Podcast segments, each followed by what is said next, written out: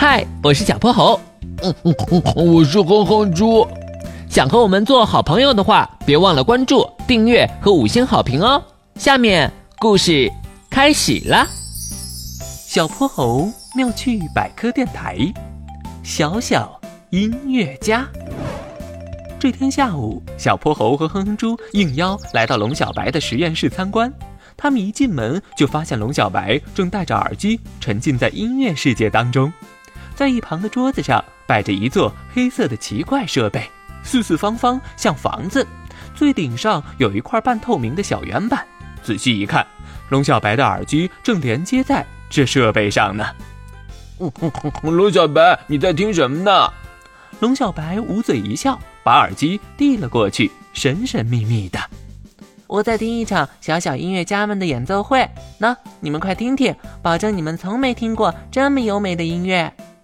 小泼猴和哼哼猪戴上耳机，里面传来一阵轻轻的演奏曲，曲调舒缓安适，让人觉得仿佛漫步在深夜的树林里。两人也不自觉地陶醉其中。这音乐真好听。龙小白，你说的小小音乐家们是谁啊？不如你们自己找一找。龙小白拍拍旁边的黑房子设备，笑得更灿烂了。小泼猴眯着一只眼，努力地从小圆板往里看去，可里面一片漆黑，什么都看不见。哼哼猪把耳朵贴在上面，小心翼翼地敲了敲。音乐家们，请问你们在里面吗？但是除了龙小白的大笑声外，什么都没听到。看着两人一头雾水的表情，龙小白终于开始了解密环节。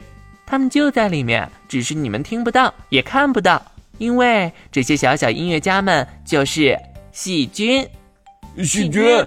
对呀，这是仙鹤博士的最新研究——石墨烯。这种神奇的材料高度灵敏，能够帮助捕捉细菌的声音。利用这个原理，用石墨烯构成了这个设备的内壁。接收到细菌的声音讯息之后，进行重组导出，最终就变成我们听到的音乐啦！哇，这也太神奇了吧！嗯，原来是神奇材料石墨烯，它的作用可不小。我还知道科学家们利用它制作传感器、新能源电池、感光元件。但是用它来听音乐，我还是第一次听说。仙鹤博士可太了不起了！是啊，这个世界太奇妙了，真想快快长大，和仙鹤博士一起做研究呢。我现在啊，只想再听一次演奏会。没问题。龙小白连接上一个小音箱，实验室里回荡着优美的乐曲声。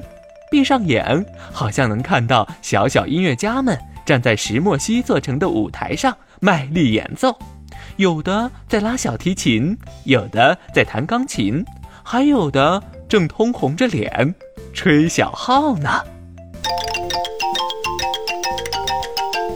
今天的故事讲完啦，记得关注、订阅、五星好评哦。